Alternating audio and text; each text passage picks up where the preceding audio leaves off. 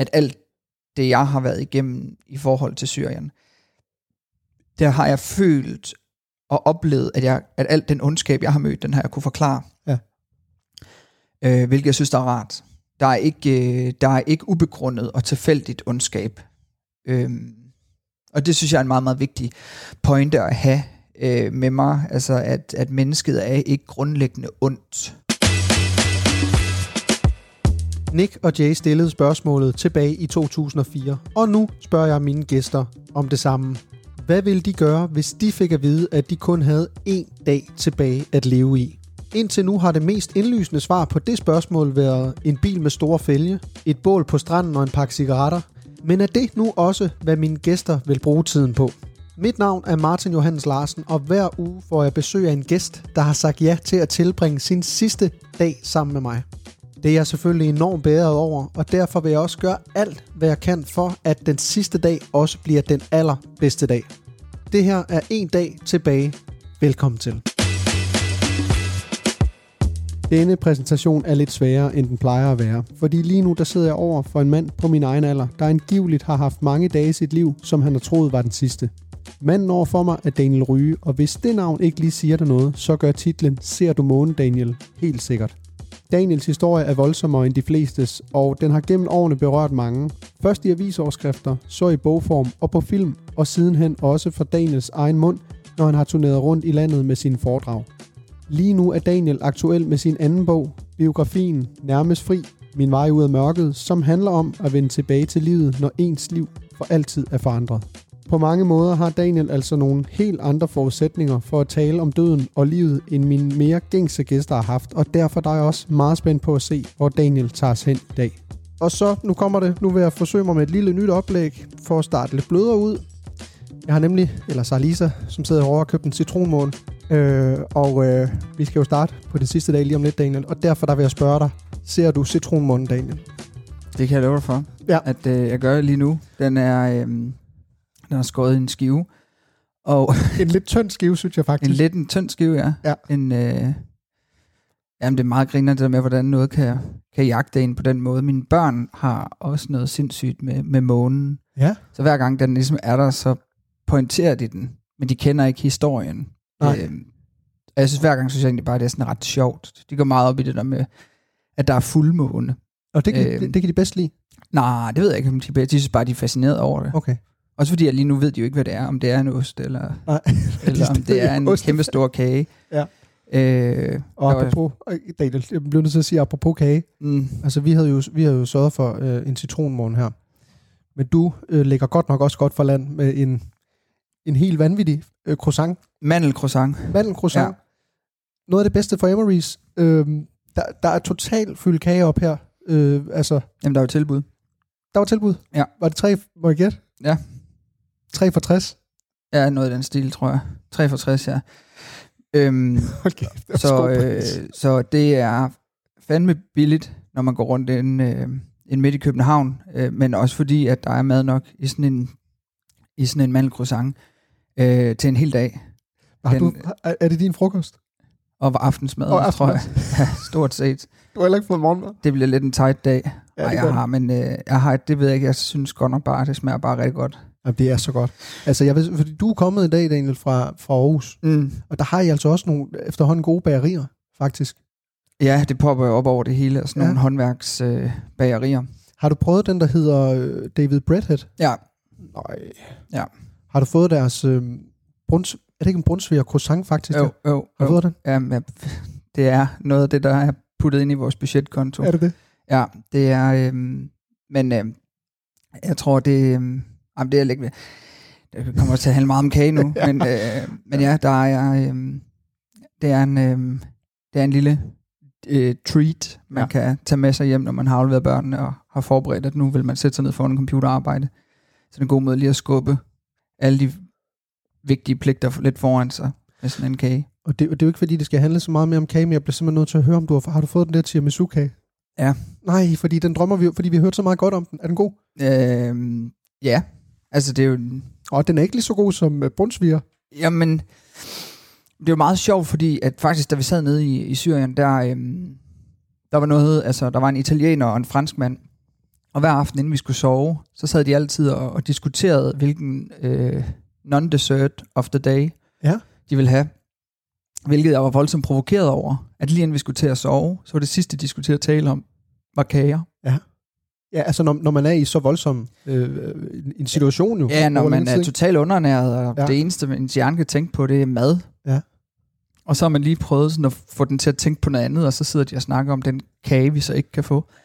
Øhm, de synes, det var skide sjovt, det synes, det var fucking belastende. Men i dag, når jeg kigger tilbage på det, synes jeg, det var ret grineren. Altså for at finde også bare lidt glæde i, i, i, i det, man nu kan finde glæde i dernede, eller hvad? Eller, hvad- eller hvordan tænker du? Ja, bare et eller andet at snakke om, tror Ja, ja, ja. jeg. Det handler jo bare om at slå tiden ihjel. Men kan du så huske, hvilke, altså, hvilke kager Det var de- meget tiramisu. Var det meget? Ja, det Var var meget det? tiramisu, ja, synes jeg.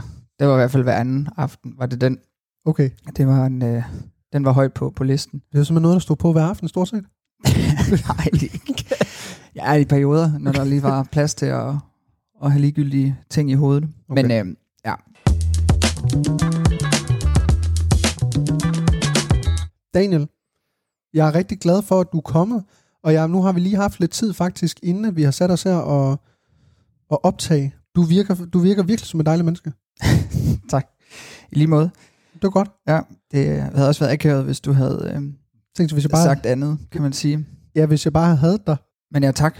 Tak. Og Ja. i lige måde. Jamen, det, nå, det er jeg glad for, at du siger. Ja. Skal vi bare lige hurtigt, inden, at, at, inden vi går i gang, jeg, jeg bliver nødt til at smage på kagen. Det er en total snydmælden croissant. Der er slet ikke noget... Øh, Der er ikke noget. Ej, Jeg vil sige, min, min øhm, der, den, den er faktisk rigtig fyldt med, der er jo dejlig chokolade i den. ej, Vil du have den? jeg kan dele den til sidst. Det er Du må ikke spise det hele. Nej, jeg skal nok love, at jeg ikke spiser det. Der er også noget citronmund, jeg kan kaste mig henover. Ja. Den er knap så tør. Den er, den er totalt øh, fugtig. Daniel, jeg har jo ikke øh, ligesom berørt det, der skete i 2013-2014 i det her oplæg, og det har jeg gjort af en grund, og det er fordi, at jeg egentlig bare gerne vil høre dig fortælle om alt det, der eller ikke om alt det, der skete, men, men hvis du bare lige vil sætte på ord på det, der skete i, i 2013 og 14. Ja, øhm, Og det har du fortalt et hav af gange sikkert, ikke? Det har jeg, men, men jeg synes, der er nogle pointer, man godt sagtens kan fortælle igen. Ja. Fordi at øh, noget af det, jeg oplevede der tilbage i, i foråret 2013, det var, at den syriske borgerkrig havde været i gang på det tidspunkt i cirka to år. Mm. Og øh, den lå lidt i, i, i kølvandet på det arabiske forår. Og, øh, og noget af det, der påvirkede mig rigtig meget, var, at vi rigtig, ikke rigtig talte om krigen i Syrien, selvom at der var over 100.000 mennesker, der havde mistet livet i løbet af de her to år.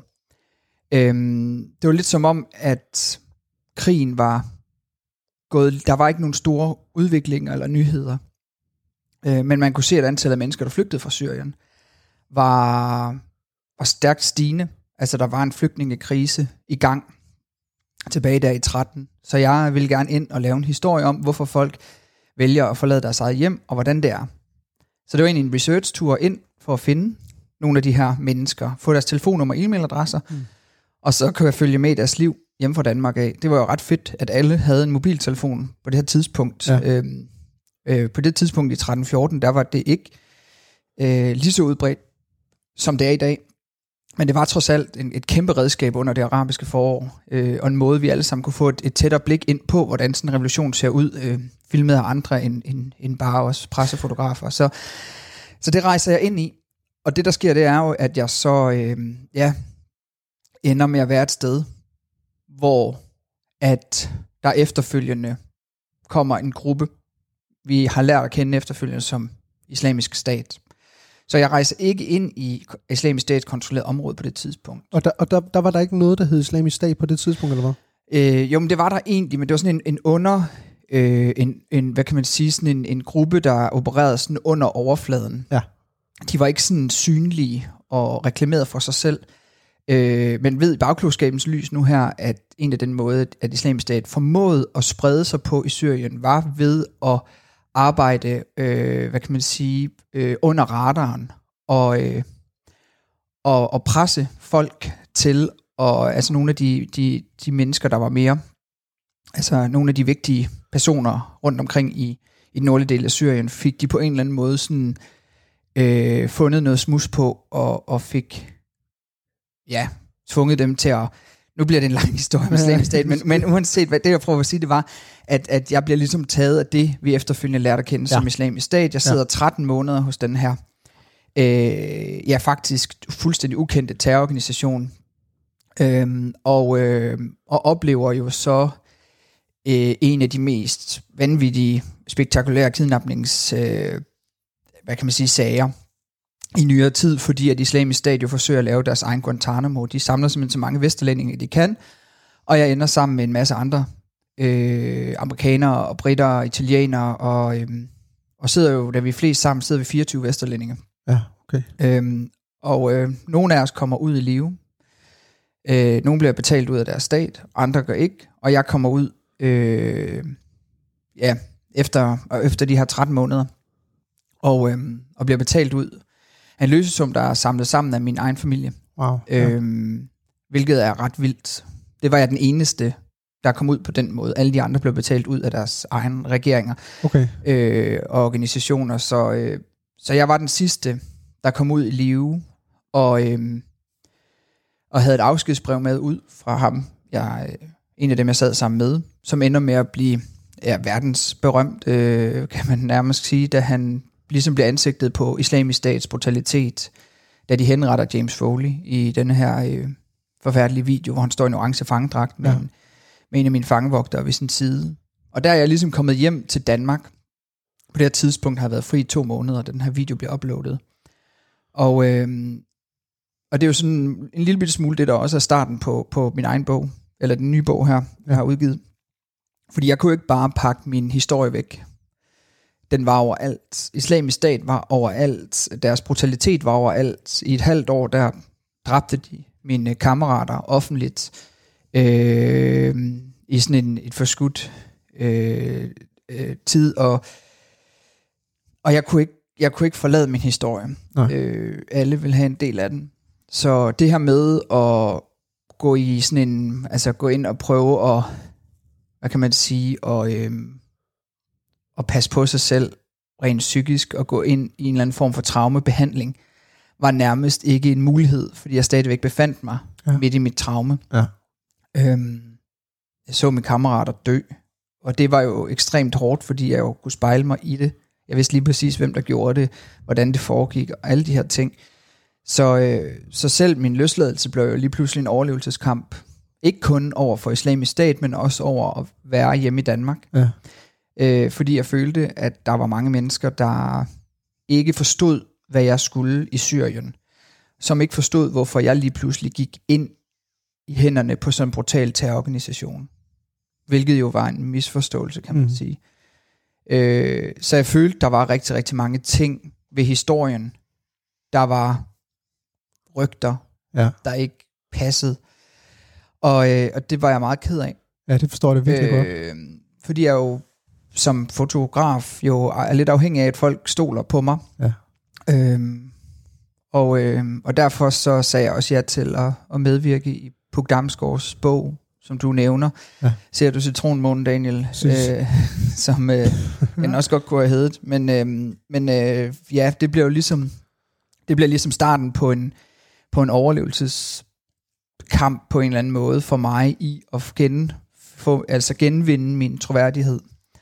Øh, men jeg havde på ingen måde troet, at det ville tage så lang tid.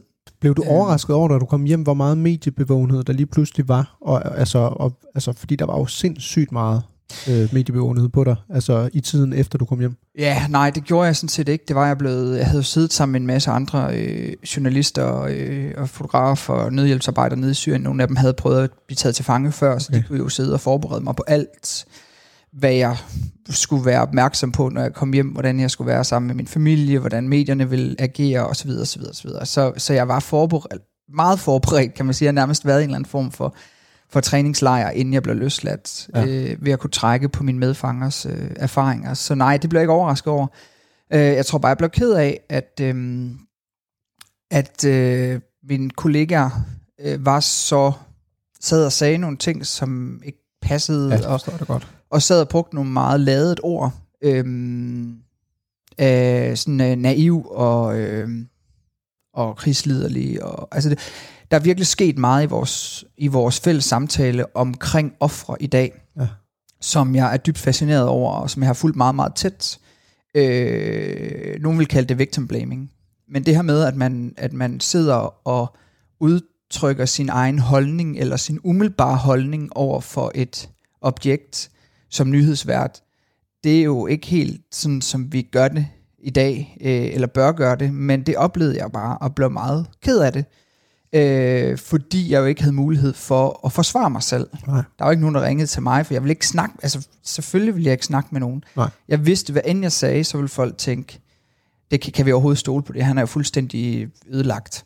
Altså, øh, så, jeg, så jeg var så taknemmelig over, at der var et hold af mennesker omkring mig, som, som gerne vil hjælpe mig med at fortælle min historie, og fortælle min families historie, inklusiv Puk Damsgaard og Jens Serup, ham der fik mig ud af Syrien, vil også gerne være med i, i bogen og politikens forlag.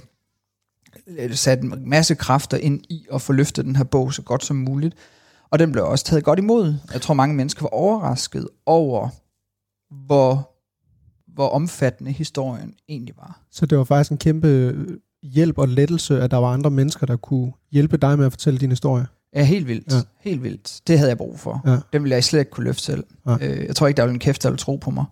Øhm, fordi det var så ja, vanvittigt. Er du sindssyg? Ja, det var jo altså virkelig, og trods til i dag går jeg jo rundt, og nogle gange bliver sådan helt overrasket over, shit mand, har jeg været det der igennem?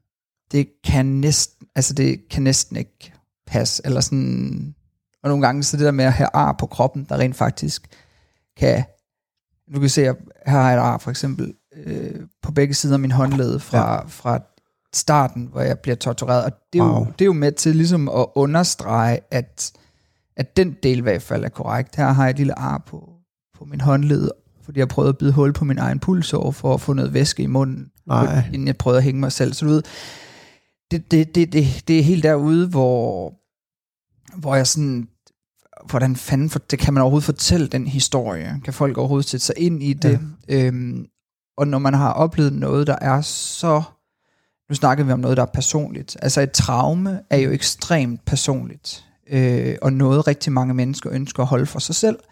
Men når ens traume så lige pludselig helt automatisk er offentligt, øh, og noget folk bare refererer til. Mit proof of life billede, det billede, der kom ud af mig, der holder sådan et, et, et, øh, et, en seddel med, en, med et navn på, øh, er jo for min, i min verden jo også ekstremt personligt. Ja. Det er en af de mest ydmygende perioder i mit liv. Øh, og, og jeg bliver så ked af det, når medier de bare bringer det. Ja. Som om, at det er deres ret. Uden det ligger ude på internettet. Jeg kan ikke, jeg kan ikke fjerne det. Nej.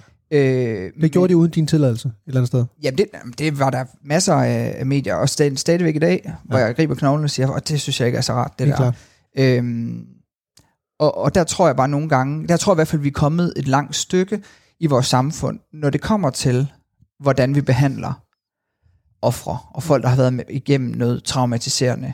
Øhm, det, det, det er noget, jeg er meget, meget opmærksom på. Jeg, det, det trigger hurtigt noget i mig, når jeg kan mærke, at der er nogen, der har lavet, øh, altså bruger lavet ord over for et menneske, de bund og grund egentlig ikke kender, eller sådan, øh, og skal referere til. Så, så, så det har været en, det var en kamp for mig, Ja, øh, og, at se øh, det folk ud, og der havde jeg bare brug for at tage ejerskab over historien, og fik det virkelig også formået i min foredrag, som jeg blev sådan en, en form for terapi, Ja øhm, og min kamp om at komme tilbage som fotograf og fortsætte med at fotografere, og, og også fortælle andre menneskers historier, samtidig med at fortælle min egen. Så det er sådan, den nye bog handler jo sådan set langt hen ad vejen om, om den kamp og den rejse, men også om at til sidst øh, sidde i den fuldstændig utænkelige situation og skulle øh, sidde over for ja, to af de tre aller værste fangevogtere, som holdte mig og mine kammerater. Ja. Ham, der henrettede James Foley og de andre, han blev dræbt i droneangreb i 15, men de to andre, El Shafi al-Sheikh og Alexander Cortez, de øh, prøvede at flygte syr- fra Syrien i 18 og bliver taget til fange af kurderne og bliver sendt til USA. Er i Washington, ikke? Det sidder derovre. Ja, øh, Og der tog- sad de, hvor jeg tog over og, og, og besøgte dem. Øhm, Og hvordan var det, Daniel? Altså at se dem i øjnene? Jamen, det var, det var mange ting. Ja. Øh, lige nu holder jeg foredrag om den del, og, og fortællingen om mødet med de to, det er anden halvdel. af mit foredrag. Altså, så det tager en hel time at folde den ud, den ja. del, øh, fordi det er så komplekst, og der er så mange øh, modsatrettede følelser, og jeg får både følelse af sådan empati og få ondt af dem, samtidig med, at jeg jo også er for, de skaber en stor foragt i mig. Der er, sådan, der er mange ting, der spiller sig ind, men, men for mit vedkommende, så tror jeg, at det, at de lige pludselig ikke bare var døde og væk og forsvundet, øh, der tilbage i 2018, øh, da jeg jo havde været fri i fire år, og faktisk følte, at nu var min historie bag mig, og jeg kunne se fremad og have gang i en masse fede projekter. Da de så bliver taget til fange, så har jeg bare en følelse af at blive suget direkte tilbage ind klar. i det der traume. Øhm, og det endte så med at tage godt fire år før, at, øh, at den del også var afsluttet. Okay. Øhm, så jeg har jo haft otte, otte intense år med den der fortælling. Ja. Og nu kan man sige, nu føler jeg, at jeg er på den anden side. Nu er det rart at stå tilbage og betragte det der på afstand, og prøve at sætte nogle ord på det, øh, og prøve at sætte det lidt i orden og på nogle hylder. Det, øh, det, er, en, øh, det er en stor fornøjelse.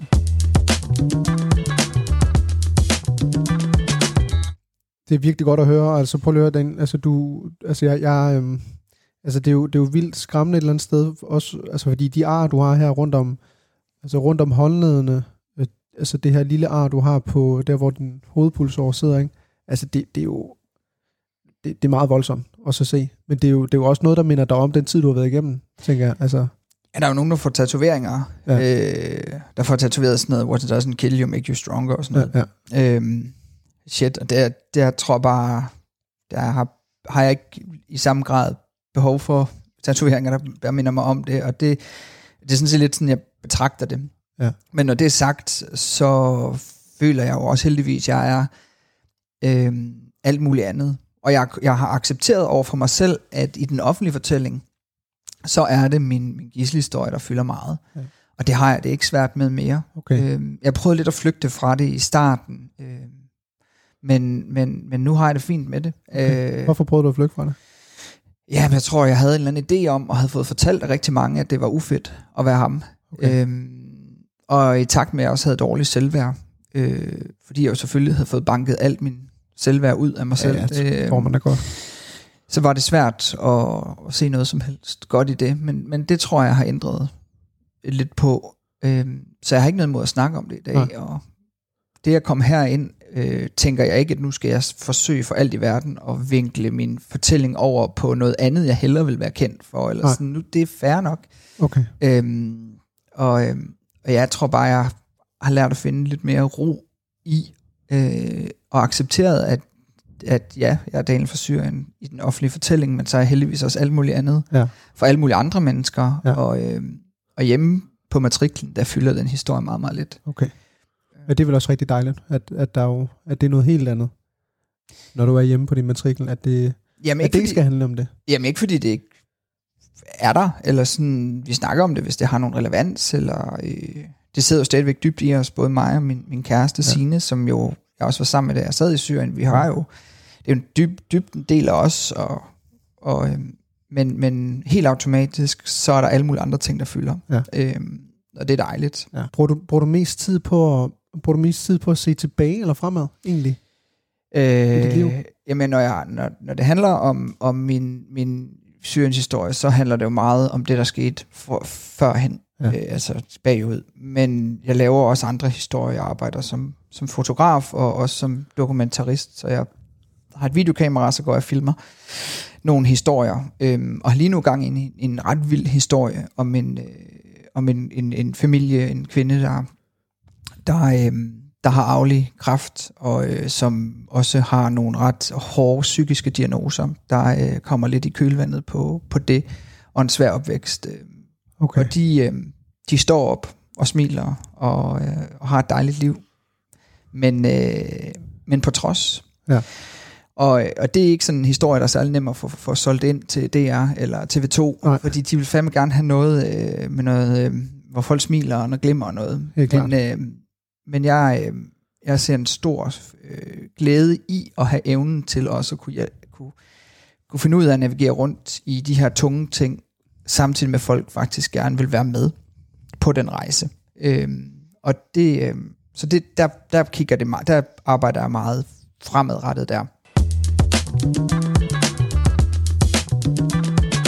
Du virker også virkelig som, som en, en mand, der, der er ret glad for øh, det sted, du er i livet. Er det ikke rigtigt? Jo, altså, øh, det er jo lidt sådan, hvordan man ser på det, tror jeg. Øh, og, øh, og jo, jeg, øh, altså, jeg er glad for mit liv. Øh, selvfølgelig er det. Jeg, jeg er i live. Det er på mange måder et, et absolut mirakel, at jeg står op Ja. og er velfungerende. Øhm, og, øh, og det kan jeg godt gå og, og sole mig lidt i en gang imellem. Øhm, men, men, men jeg tror, en af mine største befrielser, det er, at jeg ikke, det er ikke et krav i mit liv at have det godt og være lykkelig. Det er fedt, når det sker, Mm. øh, men, men prøver egentlig bare at være sådan, ja, Ikke at forvente for meget, måske. ja, men jeg ved ikke hvorfor, men det har altid været en, det har altid været, det har altid fungeret meget godt for mig selv, Ja. ikke at skrue forventningerne alt for hårdt op, Helt klart. øh, og tage det, der kommer. Øh, så kan man kun blive positivt overrasket. Det, det lyder sådan lidt frelst, men, øh, men jeg synes virkelig, det jeg synes virkelig, det er et privilegie at blive gammel. Ja. Så folk, der øh, har det meget stramt, altså sådan, der, der nærmest flygter fra deres egen fødselsdag, eller Mm. altså det, er sådan, det, det tror jeg er et privilegie. Alt det, du har oplevet her, Daniel, har det, øh, har det gjort et eller andet ved dig i forhold til øh, menneskesyn? Ja, det, det tror jeg. Øhm, jeg, jeg tror, jeg vurderer mig, eller betragter mig selv som en sådan okay menneske kender. Ja. Altså det kender du også selv, når man, når man møder nogen, så får man ret hurtigt en idé om, Ja.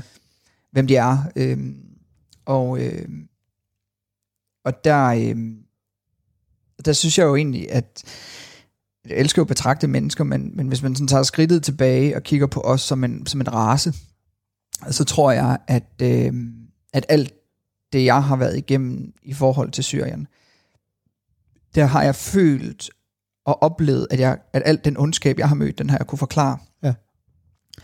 Øh, hvilket jeg synes, der er rart. Der er ikke, øh, der er ikke ubegrundet og tilfældigt ondskab. Øhm, og det synes jeg er en meget, meget vigtig pointe at have øh, med mig. Altså, at, at mennesket er ikke grundlæggende ondt. Øhm, og det ved jeg, der er nogen, der argumenterer for, at de er. Øh, det skal de have lov til, men det er ikke min oplevelse. Øhm, men jeg tror ikke, vi er grundlæggende onde. Jeg tror, vi grundlæggende gerne vil det gode for hinanden. Vi er sociale væsener. Vi har en interesse i at være en del af en gruppe, der gerne der skal hjælpe hinanden Mm. og overleve. Mm. Men hvis det så gør, at vi bliver nødt til at bekæmpe en anden gruppe, så er vi til gengæld også rigtig gode til det. Ja. Så vi er gode til at være onde med nogen, vi ikke kender.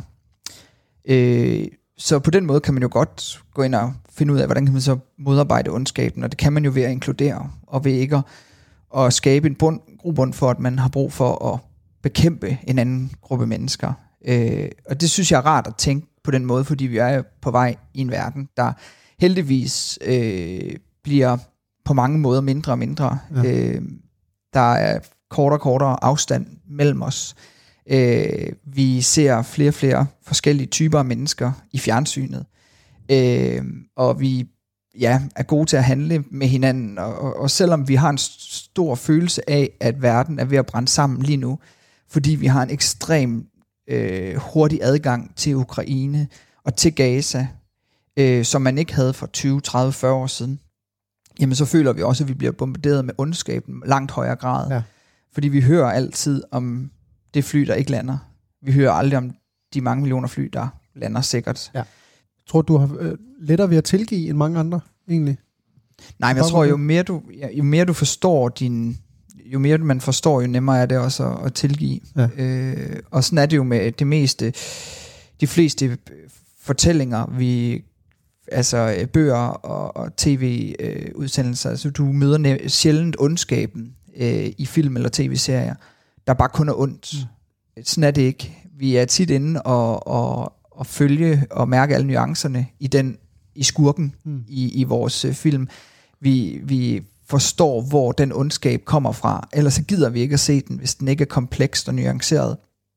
Så hvis man begynder at lede efter ondskaben, øh, så, øh, så er det sjældent, den bare er endimensionel og, og ond for at være ond. Den, den er kompleks og Ja. kommer ofte det sted fra. Bare se Batman. Altså de, Præcis, ja. de har jo alle sammen et stærkt et stærk narrativ, inden de når derhen, hvor de begynder at gøre ondskabsfulde ting. Ja. Øhm, så, øh, så ondskaben starter langt tidligere, end når vi møder den i et nyhedsudsendelse i, øh, øh, i nyhederne. Det, det, øh, det er noget, vi, vi skal være bedre til, tror jeg, at, at spore længere tilbage, Ja. øh, end bare kun at møde den, når den er allermest ekstrem.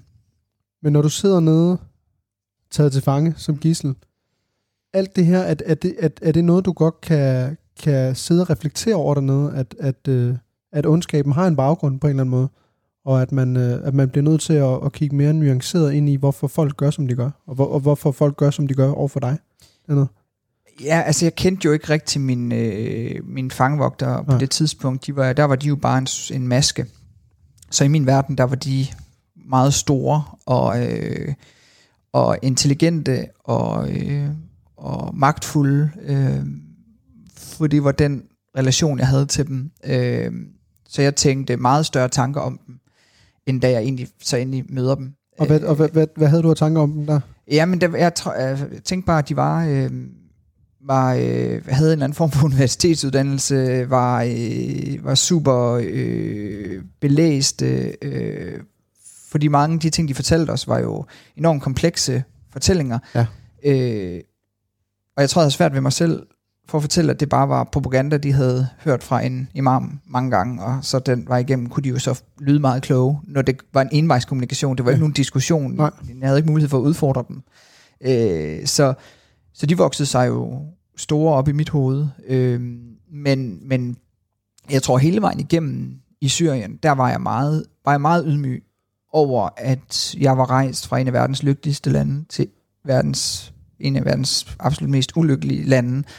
Øh, så der, hvor jeg oplevede nogle af de her lokale syre, øh, der var ondskabsfulde imod mig, øh, kunne jeg jo ikke lade være med hele tiden at tænke på, hvad, der, altså hvad de havde været igennem, for lige pludselig at stå her, hvordan det også var en overlevelseskamp. Så, så jeg prøvede jo igen også at, at forstå, øh, eller i hvert fald fortælle mig selv, at de havde en god grund til at gøre, som de gør. Øh, hvilket også var lidt underligt. Øh, jeg, øh, men heldigvis så sad jeg jo sammen med mange andre Ja. øh, vesterlændinge, og mange af dem havde jo rejst i, i Syrien og i, i Mellemøsten og i hele verden i de sidste 30, 40, 50 år, øh, øh, og, og, og havde bare nogle ekst, en ekstrem erfaring og viden, som jeg jo bare lappede i mig. Helt klart. Fordi I havde jo en masse tid til at, at snakke jo, altså. Helt vildt meget, ja. Så, øh, så det var, og der var nogle vildt spændende diskussioner imellem dem, hvor de var rygende uenige om, øh, altså havde forskellige menneskesyn, og som vi snakkede om tidligere, så, så, så der sad jeg jo også bare så ud til mig. Ja. Helt vildt, øh, alt deres viden, og, øh, og brugte også meget af det, der kom hjem til at, at prøve at finde ud af, hvad, er- hvad, hvad, hvad er min egen historie det her? Hvad er det, jeg selv tror på? Og det var en af de største, for mig føler jeg nærmest en af de største ulykker, det var, at det her det skete ved mig så tidligt i min karriere. Ja. Øh, det synes jeg var, øh, det var ærgerligt. Jeg sidder tit og tænker på, hvordan det havde set ud, hvis jeg havde fået lov til bare at lave mit arbejde, uden selv lige pludselig at skulle blive centrum i Ja, det. ja. Øh, ja, Det er en vild, altså det er, en, det er, jo, det er jo sindssygt svært for, som du også siger, som du nævnte tidligere, altså det, er- det er jo vildt svært for, for folk at sætte sig ind i det, du har, det, du har oplevet. Jeg kan jo slet ikke sætte mig ind i det. Altså også i forhold til, hvordan fanden man ligesom kommer igennem, hvad var det, 13, 14 måneder, 13 måneder, ikke? Jo. Men der har der jo så heldigvis været, altså været nogle, nogle mennesker, som, som har diskuteret og snakket. Altså det hele har jo ikke været sådan øh, stille, tænker jeg. Nej, det er også det, der har, det er det, jeg tror, der også har gjort, at jeg har, at der har været så stor tilslutning til min foredrag, har været, at, at der også har været en, en, en, en meget stærk fortælling. Ja, fordi helt tingene har været mange forskellige ting. Det både har været chok og tortur og hverdag og kedsomhed og sjov, og, og det, det har jo været mange ting. Og noget af det, vi to, Daniel, vi skal kaste os ud i nu, det er jo faktisk det, øh, det, det hele, der handler om. Det er jo faktisk din, øh, din sidste dag, vi skal i gang med. Er du, øh, er du sådan nogenlunde klar til den? Ja.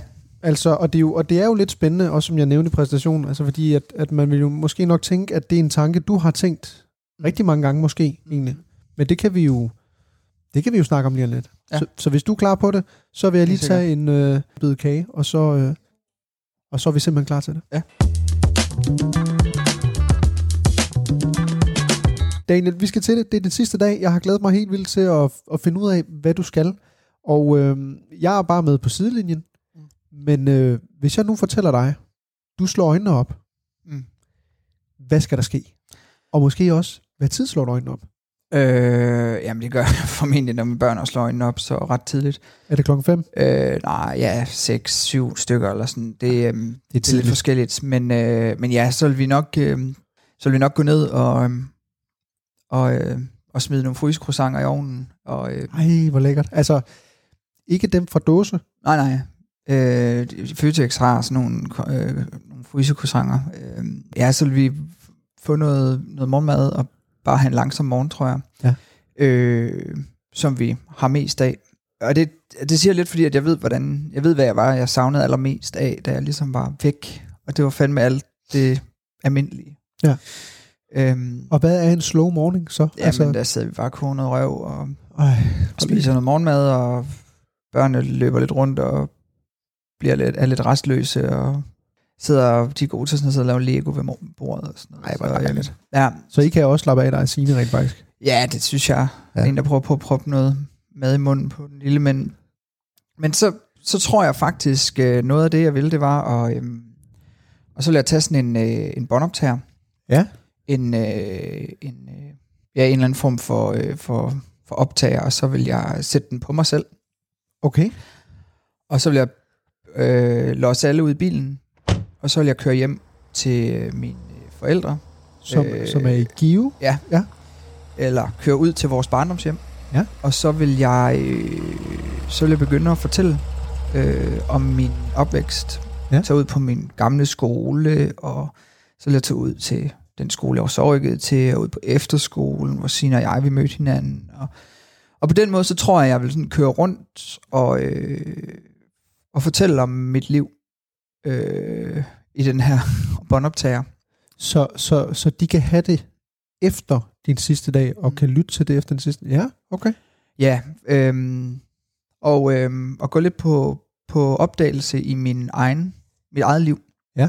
Øhm, og, øh, og hylde de ting, jeg nogle gange har gjort. Nogle af de oplevelser, positive og, og, og negative. Men, men grunden til, at jeg tænker det, det er, at, øhm, at jeg ikke har noget behov for at skulle ud og ligge ved en sandstrand. Øh, det har vi gjort en masse af, og har masser af fantastiske billeder derfra, øh, som de kan sidde og kigge på. Ja. Øh, børnene. Det er jo det fantastiske ved, ved vores iPhones, at vi tager bare mange billeder, Hele tiden, ja. og vi sidder og ser de der øh, små reels hele tiden. Øh, det kan vi sidde en hel aften bare og sætte små, øh, hvad hedder det, albums på Ja. ja. fjernsynet og sidde og kigge på børnene, der var små, og sidde Nå, der og fint. tuder, og det er dejligt, men, men nej, jeg vil, det vil jeg gøre. Øh, simpelthen, øh, og grunden til det, det er fordi, at jeg faktisk selv mistede min far, da jeg var tre år gammel. Okay. Øh, han døde af kræft. Øh, han havde en svulst i hjernen. Og, øh, og øh, så jeg har jo aldrig kendt ham. Øh, ganske ja, et par år senere, så fik min mor en ny kæreste, og han blev min far. Ja. Øh, så man kan sige, at jeg har min far, og så har jeg min biologiske far. Kan du huske din biologiske far?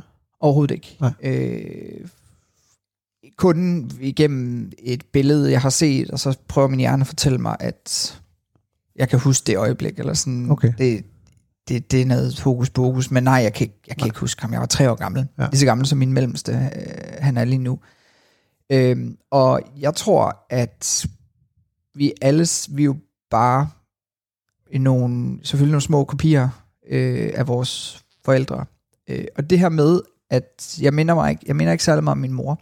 Okay. Min mor, hun er meget organiseret, og, og øh, er mange ting, som, som jeg på ingen måde er. Og øh, Du slår mig ellers faktisk lidt som en type, der, der er godt organiseret eller god til at organisere. ja, hvis, øh, det, tror jeg ikke, øh, nogen som helst, der kender mig godt, vil, øh, vil sige. Okay. Jeg tror, når det er nødvendigt, så kan jeg godt øh, få styr på, på mit shit. Altså, du, du var jo en halv time før i dag. Det skal vi jo faktisk lige sige. Jamen præcis, og det er jo også nærmest uorganiseret. Ja, Kom jamen, det jo alt for faktisk tidligt. Øh, Kæft, du var for tidligt, faktisk. ja, for helvede, mand. Det var enten så er jeg alt for tidligt, eller så alt for sent på. Også fordi du havde jo trods alt også nået at købe øh, croissanter og, Ja, ja, altså, og, og en drik. præcis. En ingefærdrik. Jeg overvejede, om jeg skulle hen og købe et objektiv, som, som jeg har budt på på den blå avis, og så tænkte jeg, det kan jeg godt lige nå, måske. Lige nå. Ja. Men så vil jeg højst sandsynligt komme 20 minutter for sent her. Ja, det er jo også ustruktureret jo. Så det er jo sådan en... Åh, nu må jeg opdage det. Ja. Øh, Ja. anyways. Okay. Jeg, øh, ja, men jeg mistede ham, øh, og, og øh, eller vi- vi mistede ham, og, og, og det vil sige, at jeg jo har altid gået og haft en del, en side af mig selv, som jeg ikke har kunne spore nogen steder hen. Ja.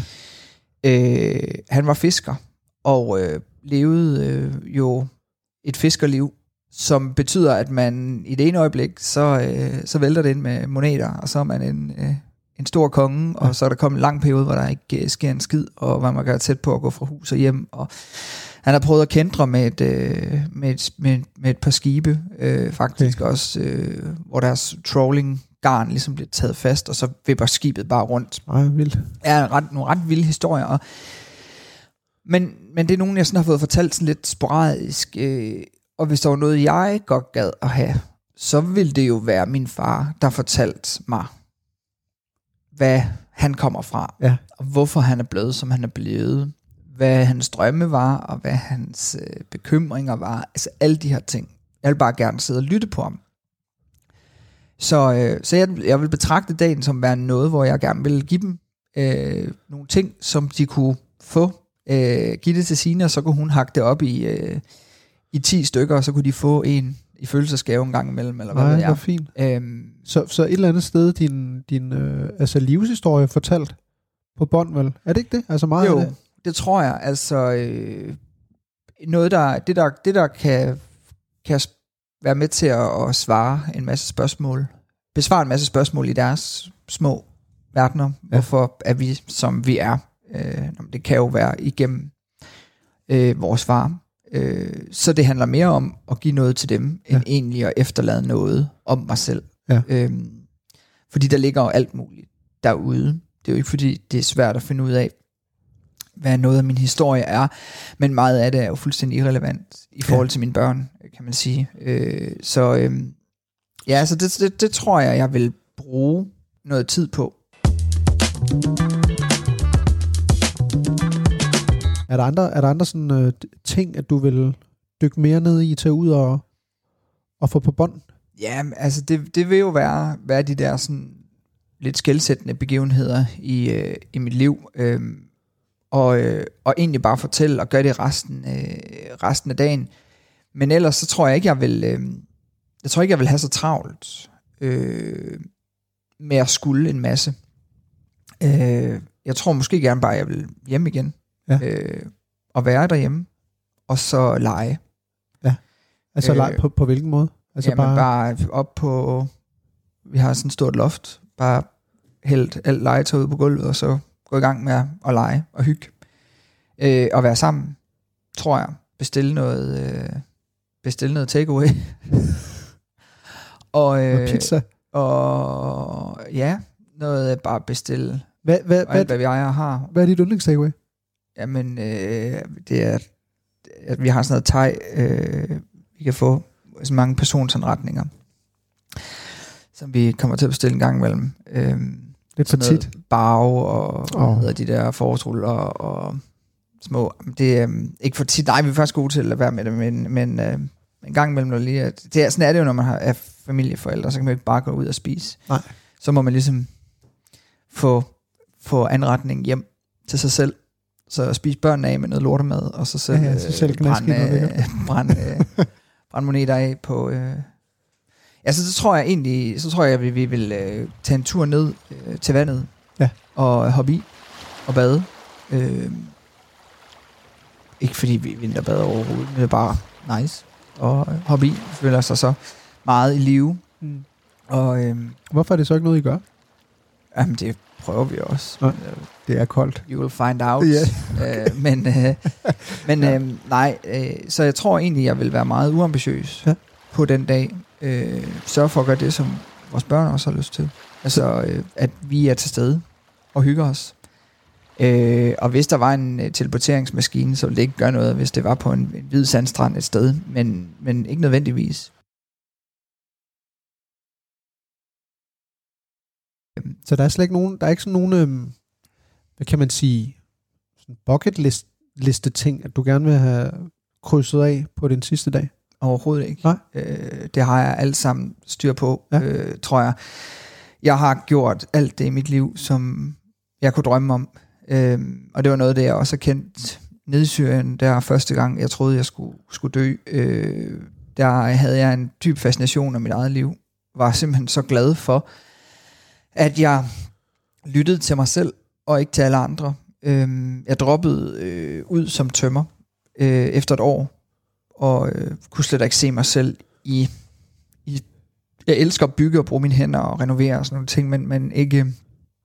øh, Jeg, jeg, jeg var ikke så glad for den tømmerfad som sådan, og, og så droppede jeg ud og blev efterskolelærer, Ja. og gik all in på gymnastikken, hvilket sendte mig rundt i hele verden til konkurrencer og til alt muligt. Ja, fordi du har jo været ret dygtig til gymnastik, Daniel. Det, det er noget, vi lige har talt om, inden vi satte den her optagelse i gang. Men du, du har jo været, altså, du har været rigtig, rigtig god til gymnastik, jo. Ja, altså været en af de dygtigste i Danmark i den periode, som det ligesom, hvor jeg ligesom var god. Og, øh, og det var en fantastisk oplevelse, en masse anerkendelse. Og, og vi var også en god undskyldning for at få lov til at rejse ud og se noget af verden. Øhm, og det var også igennem gymnastikken, jeg begyndte at fotografere. Ja, Og, øh, og igennem fotografiet begyndte jeg også stille og roligt at interessere mig for journalistikken. helt klart. Okay. Og på den måde, så fandt jeg ud af, at godt være, at jeg havde masser af stempler i min pas, men jeg havde ikke set andet end en lufthavn og en gymnastiksal. Nej. Og havde lige pludselig en følelse af at være sindssygt privilegeret, fordi jeg jo kunne dyrke øh, min hobby øh, fuld tid. Øh, og øh, det var der mange steder i verden, man ikke lige kunne. Så, øh, så jeg blev ekstremt betaget af, og øh, ej, hvor hyggeligt, hvor ser det her ud for? Og det falder jo på en dag, hvor det har været helt ekstremt smukt vejr, jo. Ja.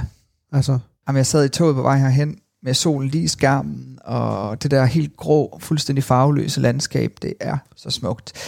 Og det er jo bare at suge det ind, Det skal og, man suge ind til, og nyde det, og forestille sig, at det kunne være ens øh, sidste dag. Men, øh, men nej, så, så jeg har øh, igennem gymnastikken oplevet rigtig meget, altså få mange personlige sejre, Ja. oplevet at, at vinde store konkurrencer med andre venner, Øh, og det er jo virkelig en fællesskabsfølelse, der er helt unik at opleve. Men har også været cirkusartist, øh, lavet high dive, været ude og backpacke som ikke-journalist, bare ud og drikke nogle bajer og Altså. øh, male sig selv i alle mulige farver på en eller anden strand i Thailand og dykke og alt det her.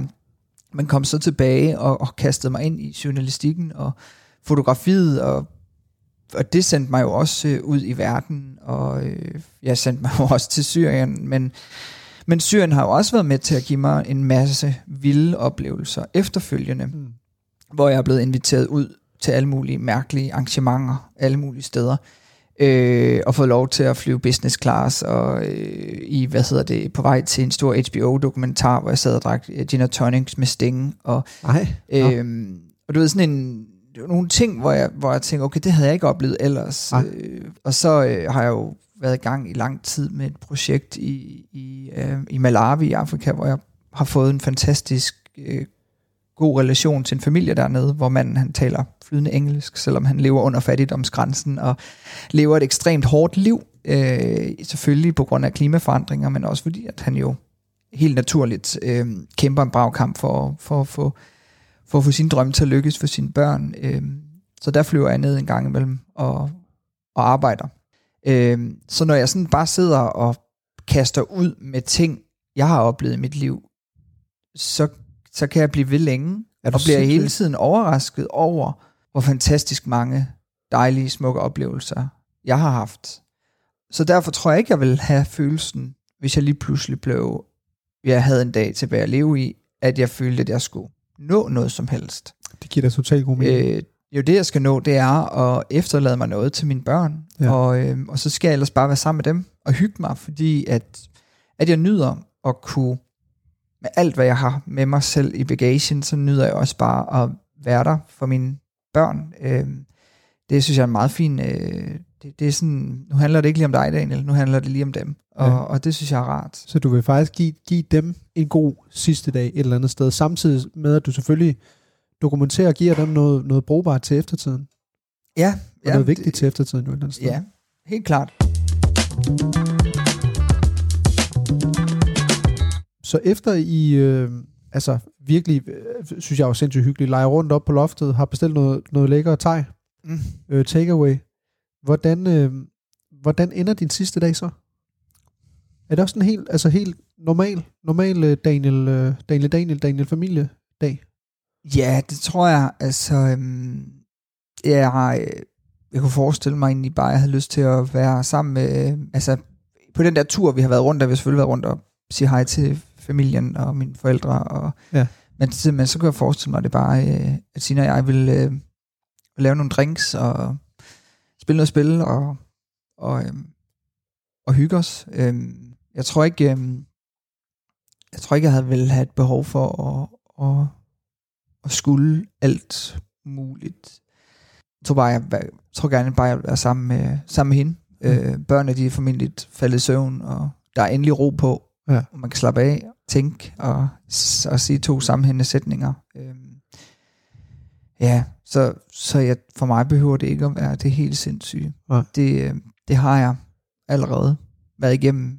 Øhm, jeg måske lige sikre mig, at øh, alle forsikringspapirerne er i orden. Helt klart. Så når jeg, øh, når jeg græsser af, at der så også tigger nogle penge ind, ja. øh, og, øh, der gør, at, øh, at de kan blive boende. Øhm, men ellers så, øh, så tror jeg egentlig, det aller, aller vigtigste for mig, det er at efterlade noget øh, konkret til mine børn, som de, kan, som de kan bruge i deres jagt efter at finde ud af, hvem de selv er. Det synes jeg virkelig, virkelig er, er interessant. Altså en interessant ting at gøre. Og en også en vigtig ting at gøre, giver jo også sindssygt god mening i forhold til altså din egen relation til, til den far, som du jo ikke rigtig nåede at opleve. Synes jeg er virkelig, virkelig fint. Ja, men jeg oplevede selv, da nu har jeg været rundt og holdt så mange foredrag rundt om i landet, og der er en gang imellem nogen, der er kommet forbi og sagt, jeg, prøver den, jeg kendte faktisk din far, og ja. har fået nogle breve øh, af nogle af hans bekendte, der er kommet forbi, og, og har skrevet alt, hvad de kunne huske om ham. Ej, øh, fuldstændig umotiveret, og ja, så det, det har haft en stor betydning, ja. øh, synes jeg, og kan jo også godt genkende ham øh, i mig selv, ved at være, ja, men meget risikovillig, og, og øhm, men også at være en, der jo tit også fylder og, i et rum og har altid et eller andet, en dum bemærkning øh, og kaster afsted, og, øh, og sådan, ja, det... Øh, har det ikke været helt vildt interessant, altså at læse de her breve, og den viden, som du jo ikke har haft, men, men lige pludselig får? Jo, det tror jeg. Eller jo, det har det været. Det har været ekstremt berigende på ja. en eller anden måde, fordi at jeg har kunne genkende det, jeg har kunne læse, og, og det har givet mening ja. for mig. Øhm, øh, og har været med til at styrke min egen selvforståelse og selvfortælling. Måske i stedet for at være derhjemme om aftenen, så kunne det godt være, at den ville nok ligne meget en almindelig ja. lørdag, ja. øh, uden planer. Det skulle jeg, lige til at sige, at det, det er jo sådan, måske meget sådan en dag, der kunne foregå i morgen. Altså måske lige ud over at tage ud og optage, altså tage ud og optage det, det er, jo, det, er jo, det er jo nok ikke lige noget, du gør hver dag, øh, tænker jeg. Jeg prøver sådan, nogle, tit har jeg mødt folk, der sådan, ej Daniel, nu må du virkelig, efter alt hvad du har været igennem, så må du være frelst, eller sådan, nu må du, du kan nærmest ikke mærke, øh, du kan nærmest ikke hisse op over små ting mere, og sådan, og der vil jeg bare sige, at vi mennesker, vi har en fuldstændig fantastisk evne til at tilpasse os øh, den verden, vi er i. Mm. Øhm, og det vil sige, når vi hvis vi lige pludselig havner i den værste tænkelige situation, hvor man skal leve af ingenting og sove på et betongulv, så vender vi os til det, øh, som de dyr, vi nogle gange er. Mm. Øh, men det går også den anden vej. Det tog ikke lang tid før, at jeg vendede mig til alt den luksus igen, ja. øh, jeg havde tilbage. Og derfor føler jeg lidt selv, at den fineste, den fineste ting, jeg kan gøre for mig selv, er hele tiden at minde mig selv om, øh, hvor, hvor primitivt og hvor simpelt det trods alt er, at jo mere jeg dyrker en eller anden form for lykke, jo sværere bliver den at få fat i. Øhm, det, men jeg synes, det lyder lidt som en kliché, jeg hader mig lidt selv for at sidde og, og, og sige det, tror jeg. Øh, men, men jeg opdager jo bare, at at vi har en meget, altså vi heldigvis er begyndt at have en meget markant samtale i vores samfund om mistrivsel. Mm. Og, øhm, og den synes jeg er ganske alvorligt, og jeg ved, der er mange, der kæmper en brav kamp for at finde Ja. et eller andet, de kan blive inspireret af, eller holde fast i, eller følge efter. Folk bliver jo nærmest helt religiøse over for nogen, der har et, et, et, et svar på et, et svært spørgsmål. Så som ikke andet, så, så, så tror jeg også, der er et behov for at, at få nogle værktøjer til at, at kunne gøre det lidt nemmere at være til og eksistere. Og apropos religiøsitet, faktisk Daniel, så, så hopper vi videre til næste element i den her podcast, og det er det hinsides. Ja. Ja, hov, det, du kan jo nok høre det faktisk allerede nu, Daniel, at vi, vi er ikke på jorden længere. Vi, Mhm. er, vi er i det hinsides. Ja. Men, men spørgsmålet er, altså hvor er vi henne? Øh, det bliver et godt spørgsmål. Ja. Øh, om, øh, om det er Allah, der står og, øh, med hans to engle og et svær og spørger, om vi kan trosbekendelsen. ja. Tror du det? Øh, det ved vi ikke. Eller hvad, hvad håber du på sker? Øh, jamen, det ved jeg sgu ikke. Det der med at leve for evigt, det tror jeg også er sådan lidt, øh, lidt hardcore på en eller anden måde. Ja. Altså, jeg synes, det var meget sjovt, hvis man blev til en spøgelse, der bare sådan kunne svæve rundt. Det er sådan Harry Potter-agtigt. Og, øh, ja, og, øh, og sådan, og, og, og gå ind og, og, og sådan også, og, og, og, og øh, infiltrere folks liv. Og sådan. Påvirke lidt i ny og næ. Ja, gå ind ja. og, og, og gøre folk lidt bange og sådan noget. Ja. Det synes jeg kunne være meget sjovt. Så egentlig sådan svæve rundt Ja, i det, der eksisterer, bare uden at eksistere. ja præcis. Ja. Der er sådan en lille vind, der Okay. øh, bevæger sig igennem lokalet. Det var meget sjovt. Så kunne, jeg gå, og- så kunne man gå og snage i alt muligt. Sådan, så hvis man havde nogle gode venner med, så var man sådan, ah, hvad skal vi, hvad for et drama skal vi ind og infiltrere i dag? Så kunne man gå ind til sådan et eller andet, øh, et, et, et, et sådan bag, bag om et, et, et topmøde i øh, EU, eller det kunne også være meget sjovt, sådan, hvad sker der egentlig i det hvide hus, når, det, når de ligesom lukker og slukker, og Altså, Det lyder både uhyggeligt og sindssygt hyggeligt på samme tid. Ja, det kan være sådan lidt, øh, bare sådan snage rundt i alt muligt, man ikke kan kunne få adgang til i lang tid. Ja. Kan flyve på business class hele tiden og sådan Ja, noget. for, fuldstændig. Du kan tage first class også. Så det, så det er simpelthen, så, så det er simpelthen det, øh, altså det er, jo, det er ikke nødvendigvis strømmen for dig, men det er måske håbet, at, at det rent faktisk kunne ske efter døden. Ja, det ved jeg ikke. Jeg tror, jeg tror ikke, jeg har så mange, mange tanker om det. Øhm, jeg tror, det er kedeligt. Jeg tror bare, vi, øh, vi dør, og så bliver det bare sort. Men øh, det er også lidt kedeligt at tænke på. Ja. Det kunne være lidt sjovere. Jeg tror, den, dengang jeg var lige ved at og troede, jeg skulle dø og sådan noget, der tænkte jeg, at nu kommer jeg op til min biologiske far, og så kommer jeg op til vores gamle kat. Hvad hed, øh, min mormor, hvad hed den? Günther. Øh, Klasse. ja, Var det så, sådan en øh, stor dejlig kat? nej, det var sgu egentlig en Sådan en lille piskat? nederen, nederen kat. Nå.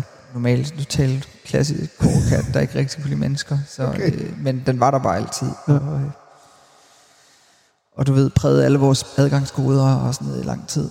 Selvfølgelig. Øhm, ja, men øh, Günther 1, 2, 3, 4. Günther 1989. Ja. det, øh, ja, ej, der havde jeg sådan, i de perioder tænkte jeg, hvis jeg dør nu, så, så kommer jeg ligesom, så kommer jeg op i, i himlen, og så sidder min, min biologiske far, vores kat og min mormor, og så kan jeg ligesom hænge ud med dem. Øhm, Et, et eller andet sted også rigtig, ret hyggeligt jo. Ja, det tror jeg, det havde min hjerne behov- for at, Ja. at, at, at tænke den tanke. Øh, Og man siger også, at der er ikke nogen ateister i en skyttegrav.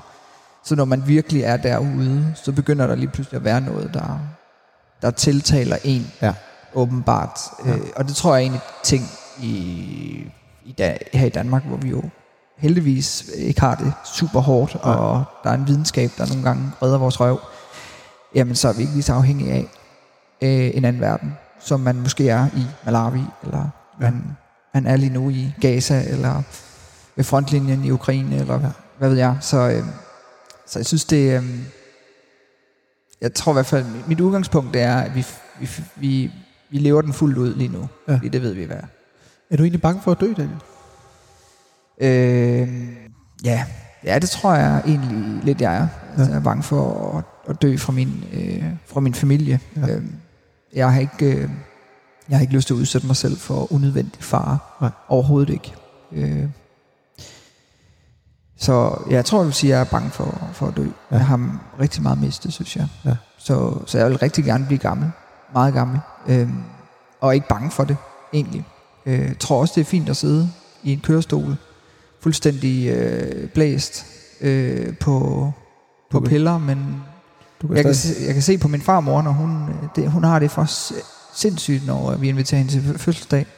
Hun sidder der og siger ikke så meget, men, men hun nyder det bare. Man kan se, hun nyder det. Det er kæmpestort for hende at se hendes børn og børnebørn og oldebørn Ja. øh, folde sig ud. Og det synes jeg, der er noget ret ydmygt i det. Ja. Øh, jeg synes det, Virkelig nogle gange kan jeg godt synes, det kan være lidt arrogant at sige, jeg skal sætte mig ikke blive sådan en gammel øh, sur citron øh, måne, der sidder der og, Ja. sådan, og en belastning. Og sådan, det, det ved du ikke en skid om. Nej. Øh, før du sidder der og, og sidder oven på et langt liv, øh, og kan sidde og betragte andre menneskers lykke. Øh, for det tror jeg, der er en, en stor glæde i. Det tror jeg, du er helt ret i. Ja. Oppe, lad os sige, at du sidder oppe hos Günther og din far. Ja. Hvad sig det? Jørgen, Günther og Ja, Jørgen. Günther, Günther. Jørgen og Günther 1989. Hvis du sidder op, op, op sammen med dem og kigger ned på jorden, hvad håber du så, at folk de husker Daniel Ryge for? Øh, jeg håber, at, øh, at folk husker, at, øh, at selvom, man, øh, selvom man har en knap så god historie, så er der stadigvæk muligheder for at vende den til en, til en god historie. Mm. Ja, det, det, øh, det håber jeg, at øh, der er noget, øh, der er noget, noget, nogle af dem, der måske ikke har trukket det, det mest fordelagtige strå i puljen, at, øh, at de også kan, kan tænke, at der er en, der er en mulighed for at trods alt at bruge det til et eller andet. Selvom der er hyggeligt op ved Günther 1989, så hopper vi altså ned på jorden igen. Ja. Er du klar på den? Ja. Fedt, mand. Rumklangen er væk. Daniel, vi er simpelthen tilbage på jorden. Wow. Er det ikke dejligt? Jo. Vi kan flyve business class igen. Ja. Vi kan mindes uh, Günther 1989 Ja. også hernede fra. Vi kan bestille uh, thai, det hele. Ja. Hvor er det dejligt. Jeg synes, det har været en kæmpe fornøjelse at have dig med her, Daniel. I den her podcast. Spejl. Jamen altså, prøv lige at høre. Kæmpe, jamen, altså, der er dobbelt, øh, så trippelspejl. Men jeg er ikke den eneste, der er glad for, at du er tilbage på jorden. Fordi jeg lavede faktisk en story op i går. Skønt billede os to sammen. hvad hedder det? øh, Hvor jeg ligesom spurgte, men altså, hvad, øh, nævn en god ting ved Daniel Ryge. Og jeg kan love dig for, at folk de har meldt ind. Ja, det er godt med 180.000 følgere, ja. Det er det. så øh, får du lidt mere respons. Der var lidt, øh, der var lidt respons derinde. Er du simpelthen klar på, at, øh, at jeg læser nogle dejlige ting op for dig? Du skal egentlig bare sidde og drikke videre øh, på din ingefær. Måske du, du kan også tage et stykke øh, kage, hvis du har lyst. Nu skal du bare sidde og tage imod. Der er kommet rigtig mange gode ting. Jeg har valgt nogle af de bedste, selvom der er rigtig mange gode. Nu kommer her. Du er en virkelig, virkelig sej og meget, meget god formidler. Har den dybeste respekt. Og så er du gymnast. Sejt, du står frem med din historie, selvom det har været og er stadig et kæmpe traume, traume for dig, Daniel. Du er mega sej. Fantastisk historiefortæller. Han var, og nu kommer den igen, og er måske stadig, det ved man jo ikke, en virkelig dygtig springgymnast. Spørg, spørgsmålstegn. Jeg kan lave dobbelt straks stadigvæk, faktisk. Kan du lave dobbelt strækt? Ja. Jamen, så er du stadig en god øh, springgymnast. At han, at, at han var en super god øh, gymnastiklærer for, ja, gymnastik, gymnastiklærer for mig, da jeg gik på Vejstrup Efterskole i 0708.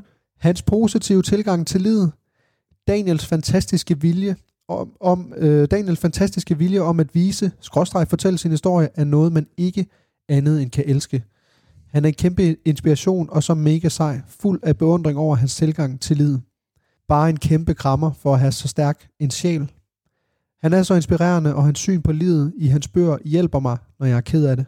Og så kommer der simpelthen en at slutte af på her, Daniel. Daniel, du er den sejeste.